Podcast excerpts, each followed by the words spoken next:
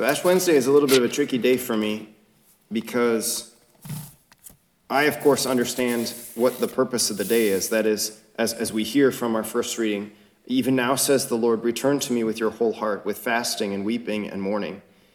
So, this, this reality of, of we've sinned against the Lord, um, and this sin, which, which is both a corporate thing, right? So something that humanity has done against God. God creates us as his favorite creature. He gives us everything and he desires to draw us up into his very life. Like this is what he wants. He wants to fill us with every good gift, with every good blessing. And in response to that, the human, the human race, beginning with Adam and Eve and flowing all the way to our day, into my life, into your life, we, we rebel against God. We separate ourselves. We insist on doing things our own way. And of course, we see this, and it's just like, oh my gosh, we, we shouldn't have done this. You know, like this was a bad idea. Separating ourselves from God like this, rebelling, thinking that we don't need Him to tell us how to live our lives. And so, like, the, the, the reality of this day, and therefore the rest of the season of Lent, this day launches us, of course, into the season of Lent. The, the reality or the, the, the intention of it is to be penitential, right? This the color purple. That's one of the things that purple represents for us as, as Catholic Christians, is that it is a color which is penitential Penitential meaning we do penance, which is something that um, makes this day tricky because I look at the church at large, and you know that I do this, so I'm not necessarily speaking about any one of you necessarily, but I look at the church at large and I see very, very, very few people doing any kind of penance. And so Lent is a season for us to, to be launched into a life of penance, to voluntarily take on things in our lives that we do that we don't like doing but we know are good for us. Or uh, not doing things that we prefer to do, but we don't do them because we know that they're bad for us. Like that's, that's the purpose of this day, to proclaim a fast. Actually, for, for, for those who are, are between the ages of 18 and 59, to actually fast, to skip two meals today, so that we feel the hunger pains in our body. And as we feel that, we offer that hunger to God and we are reminded ourselves that we need to hunger for God. That's, that's like the purpose of this day. And I, like I said, I look at the church at large and I see people don't, they don't do that ever. Like many people today uh, chose, chose probably not to fast, right? Like, and again, I don't, I don't know what you chose to do. And I know that some of you aren't required to because of age limits and, and that kind of thing. But I know that many people today didn't give a second thought to the Lord except, oh, I should go to church today. Or, or many people didn't even come to church today. You know, and like, and, and I know that my tone is maybe a little bit harsher than I want it to be, but this is like the trickiness of, of this day of like, what, what are, what are we doing? You know, what are we doing? And this ultimately, I think, is, is really what Jesus is getting at. So Jesus talking this, like, so this is Matthew chapter six, which is right at the heart of the Sermon on the Mount. So this is Jesus' most famous sermon that he gives, his most famous preaching. It's also the longest continuous stretch of preaching that he does in the Gospels Matthew chapter 5, 6, and 7. So I actually encourage you uh, to spend some time in the next week or so, maybe even tonight, but within the next week, to sit down and read Matthew chapters 5 through 7 in one sitting. It'll take you 15 minutes, maybe. Maybe, maybe a little bit longer, maybe a little bit less, but to sit down and just read it one, one way through and recognize, like, okay, Jesus, he's doing what? He's preaching to the, these crowds of people that have come to him, which again is, is a, a fascinating thing. In today's world, I've mentioned this before, in today's world, it feels more like we're, we're constantly trying to convince people that they should come to Jesus. We're trying to like beg them, like, no, you got you got to understand, like, this is a worthwhile thing. Whereas at the time of Jesus, the crowds came to him and begged him that they might follow him. So we've got it backwards. But anyway, so th- these crowds come, and so he's like, okay, if you want to follow me, if you want to be my disciple, this is how you do it, or this is what this looks like. So from there, of course, he begins with the Beatitudes, but the Sermon on the Mount is much bigger than just the Beatitudes. And here in Matthew chapter 6, uh, which he, of course, wouldn't have known this is Matthew chapter 6, he, but, but here in the, the middle of the Sermon on the Mount, Jesus stops everything. He's like, hold on a minute. Before we go any further, I need you to understand that there are people out there who seem like they're living righteous lives. They seem like they're doing righteous deeds. And they are righteous. But the reason that they're doing those righteous deeds is because they have bad motivations. That's why he says, Take care not to perform righteous deeds in order that people may see them.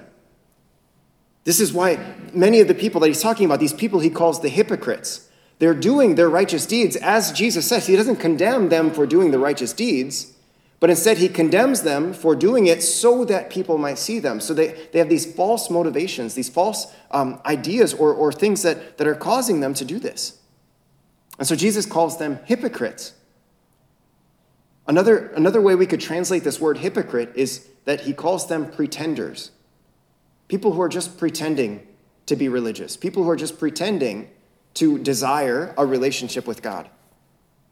And, and so the heart of, of this Sermon on the Mount is Jesus just taking time to acknowledge to people, like, look, I know that not everybody has pure motivations.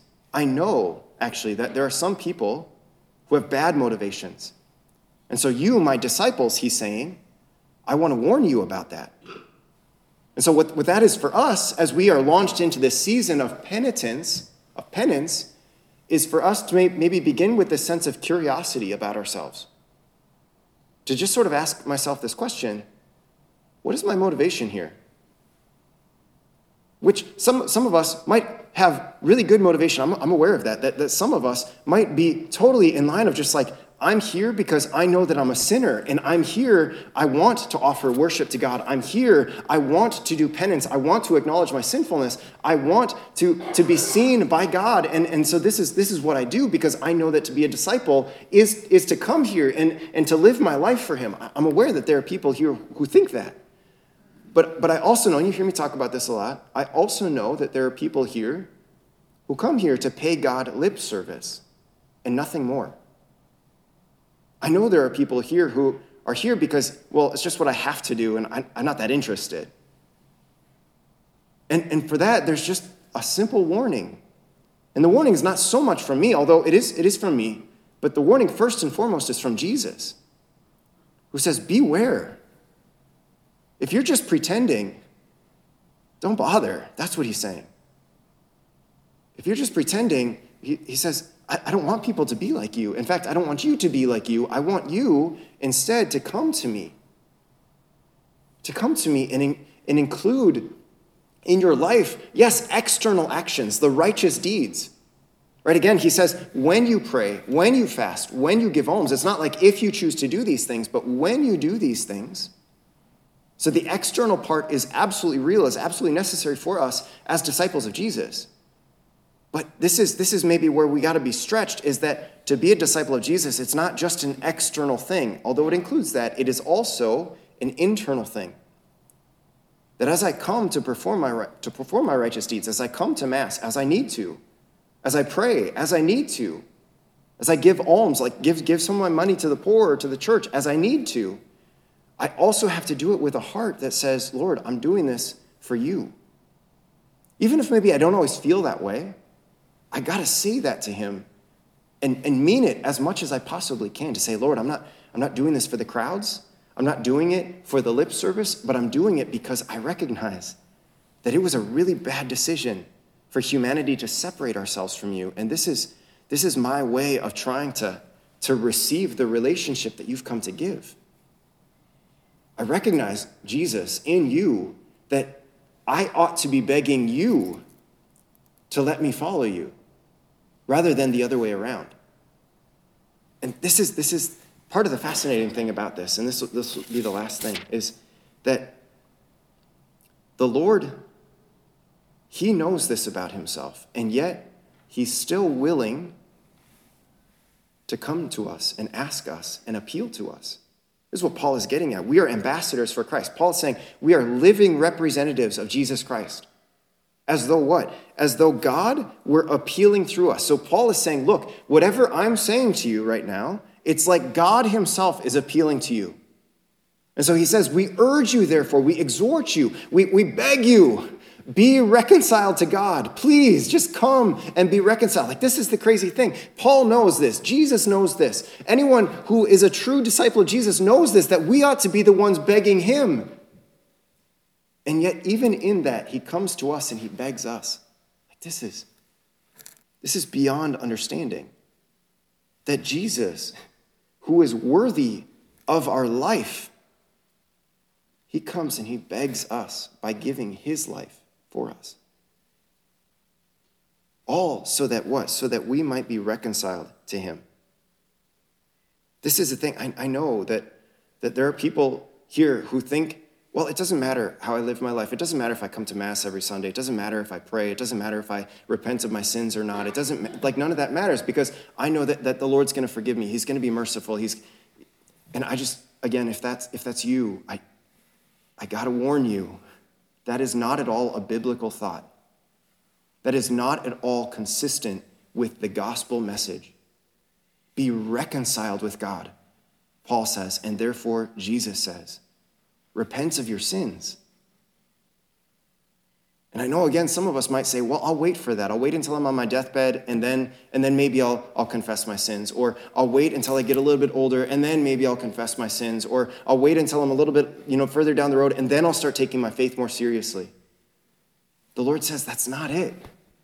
That's not it. What does Paul say? He says, now is the very acceptable time. Now is the day of salvation. Don't wait any longer if, you, if you're waiting. Don't wait a second longer, but instead come to the Lord. Come and be reconciled with Him. Repent of your sins in confession. Live a life of penance. Include in your life habits of prayer, habits of almsgiving, habits of fasting, because these are habits that are included in every disciple of Jesus Christ's life. And He wants you to be one of His disciples. He's begging you for it.